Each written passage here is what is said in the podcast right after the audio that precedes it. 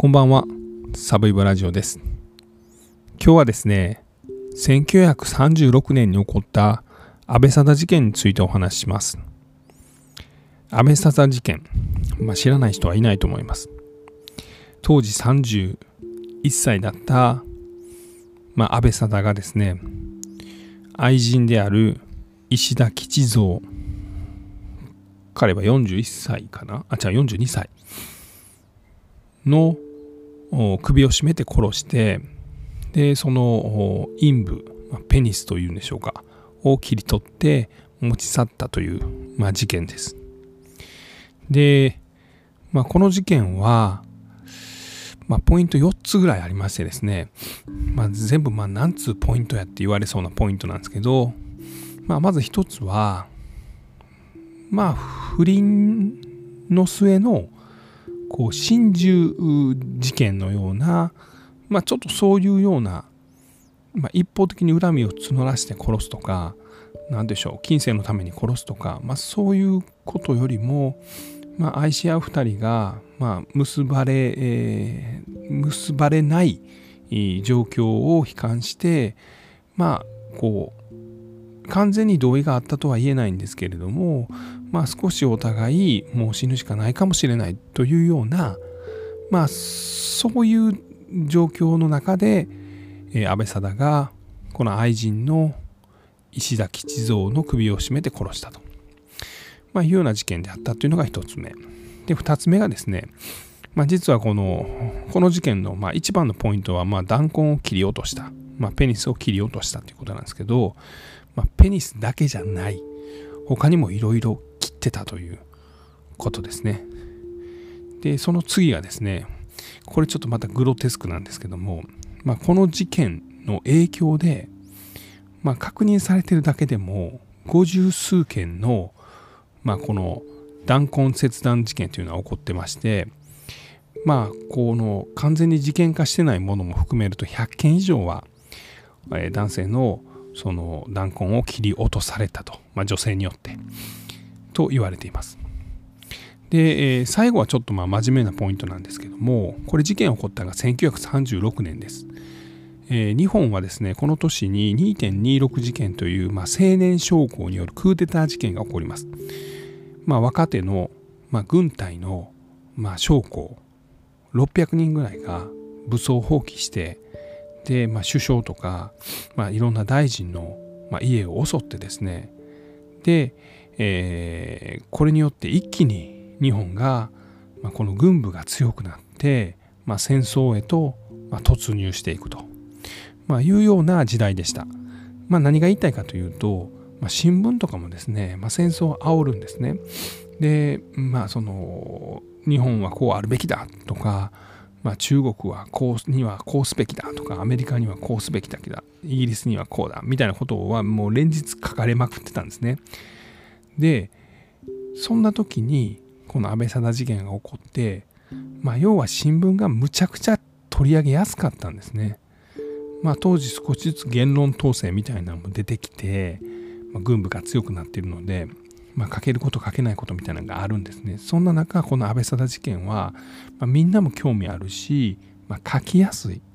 受けるので新聞でめちゃめちゃ書かれた。だからめっちゃ有名になったとで後世に語り継がれるような事件になったんではないかというような話です。ではこの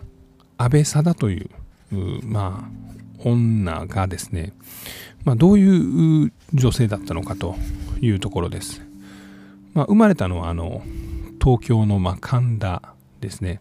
で畳屋の娘さんだったそうなんですけどもでお父さんはねもうなんか借家をたくさん持ってたりとかで職人も、ま6人ぐらい、まあ、社員ですね簡単に言うといたので、まあ、かなり裕福でしたで子供の頃からまあこの安倍貞は、え末っ子だったんで三味線習ったりこの踊り習ったりとかでまあお嬢さんやったんですね。ただまあ家にいる、まあ、この職人さんたちから、まあ、男女のいろんなことを聞かされたりして、まあ、結構早熟ではあったと。でさらにまあ、お兄さんとお姉さんがちょっと仲悪くてですね。でさらにこのお兄さんがこうあの水商売の女の人を家に連れ込んで実際の奥さんを追い出したりとかちょっとむちゃむちゃやってて、ね、それで家の揉め事が多かったんで、まあ、お母さんがですね安倍さんが小さい頃からお金渡してもう外であんた遊んどきなさいと、まあ、この家の中のごたごたを見せたくないっていうのもあって。で安倍貞はいつも友達の家で遊びます。で、え、14歳の時ですね、その友達の家で遊んでたら、まあ、そこにあの大学生の、まあ、お兄さんのお友達が来てて、これがま慶応大学の大学生だったんですけども、まあ、ふざけてるうちに、まあ、その男女の関係になってしまいます。で、まあ、いわゆる初体験を済ますんですけれども、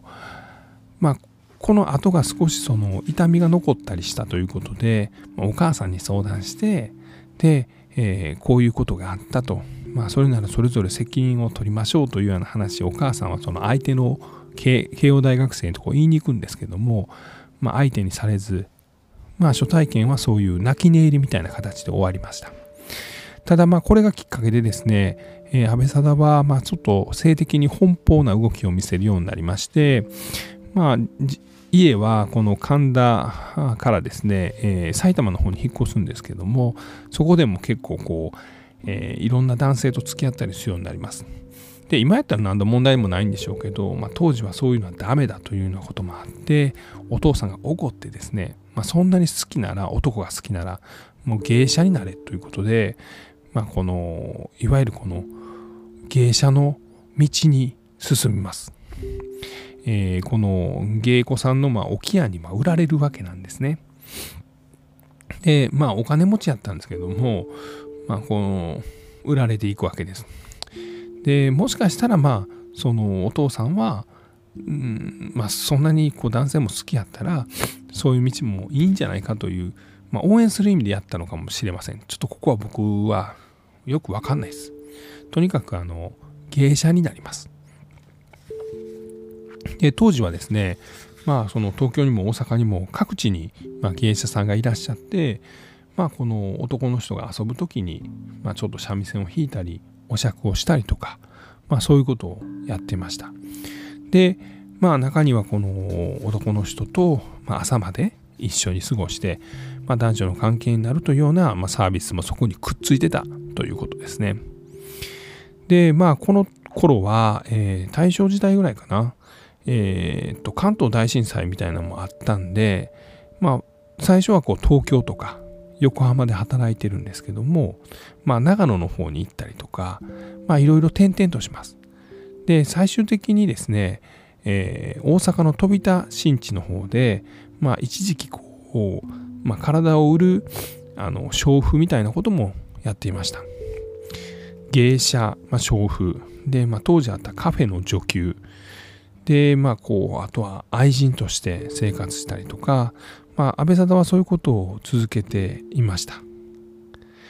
で、まあ、30歳ぐらいになってですね、えー、いわゆるまあ食堂とかで働く、まあ、女給さんと、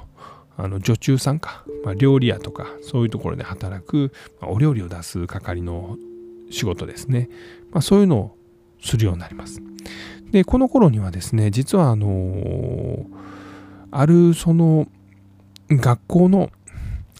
あの先生と知り合っていましてでこの先生はかなり真面目だったんですけども、まあ、お互いに好き同士になってですねで、えー、時々会って、まあ、男女の関係にもなったりしています。で後々このこれがこの大宮五郎さんという方なんですけども、えー、学校の校長先生なんかもやってましてとても紳士的で。で、えー、この大宮校長とは安倍貞は長らく男女の関係を続けるようになります。ただ何ていうんですかね。好きなんですけどかっこいいんですけど素敵なんですけどこの心底自分をこ満足させてくれる男性ではなかったと。後に今裁判なんかで語っています。まあえらいこと言われてますね。でそんな中、えー、東京の中野区かな？に戻りましてで、吉田屋というところで、まあ、女中さんになります。で、ここの主人が石田吉蔵42歳でした。まあなんか歌舞伎役者みたいなちょっとかっこいい顔をしてたそうです。で、安倍貞がその頃31歳、まあ、いわゆる女盛りに差し掛かってきます。で、えー、この吉蔵は、まあ、すれ違いざまにですね、お尻とかペロンって触ったりするんですね。で、電話とかしてると、安倍貞が電話してると近づいてきて、まあ、耳たぶをハムッと噛んだりしたそうです。まあ、今そんなんやってもうたら完全アウトなんですけど安倍貞は後にまあそういうことをしてくれて嬉しかったと語ってます。でやがて2人はですね、まあ、その料理屋の中で、まあ、時々会ってキスしたり抱き合ったりとか、まあ、そういうことをしてるんですけども、まあ、それを他の女中さんに見られてしまうんですね。でこれがこの石田吉蔵の奥さんの耳に入ります。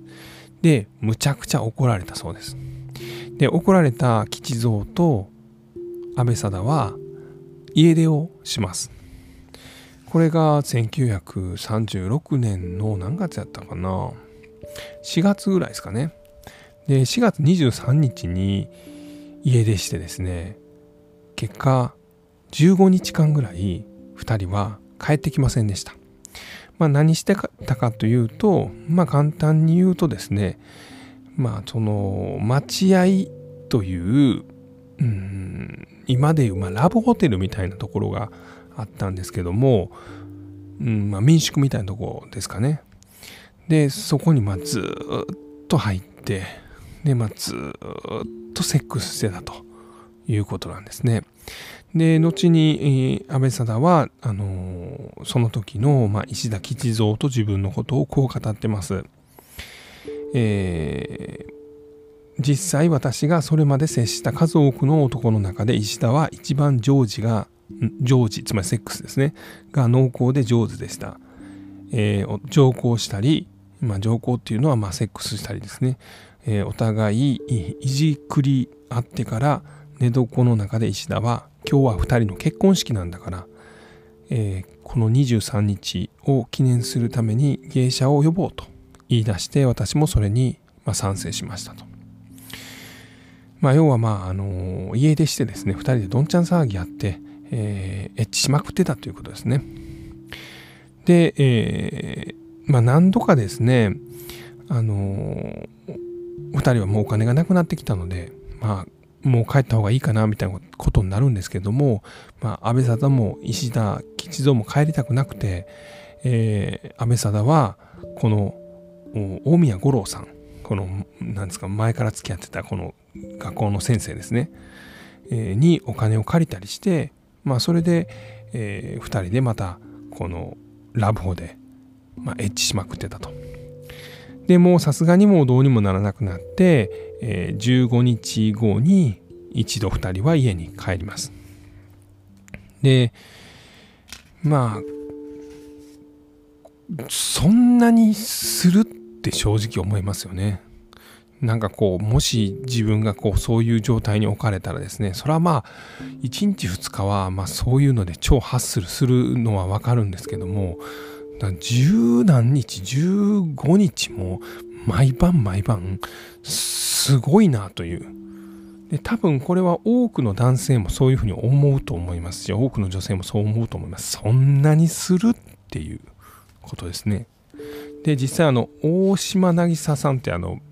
映画監督の作品の「まあ、愛のコリーダ」というあの映画があるんですけどこれはまああの安倍貞がまあモデルとなった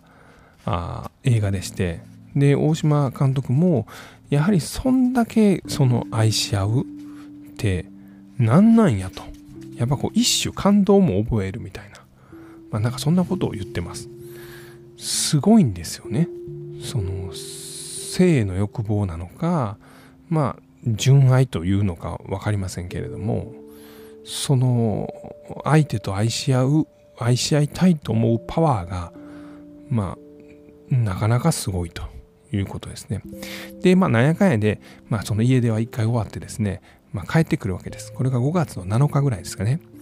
で、えー、まあ、それぞれが自分の暮らしをするんですけど、まあ、やはりもうあのお互いがなかったら、まあ、ダメになってるわけですね。でこの頃から安倍貞は石田を自分のものにするためだけに、まあ、殺してしまったりとか、まあ、そういうことを少し、ま、考える瞬間が出てきたということを後ほどの裁判の中で語っています。で、まあ、その石田と離れた時の気持ちを、まあ、裁判でこう語っています。えー、2週間も泊まり歩いていたのですから普通なら秋が来るはずですが石田と一緒にいるとますます良くなるばかりで一旦別れてから8日から10日まで一人でいた時の嫉妬と収葬の気持ちは今考えてもあれほど辛かったことはありません。で、えー、っと一旦別れたのが5月7日。で5月11日なんで4日後ぐらいですね。もう我慢できず2人はもう一度今度は中野駅で落ち合って。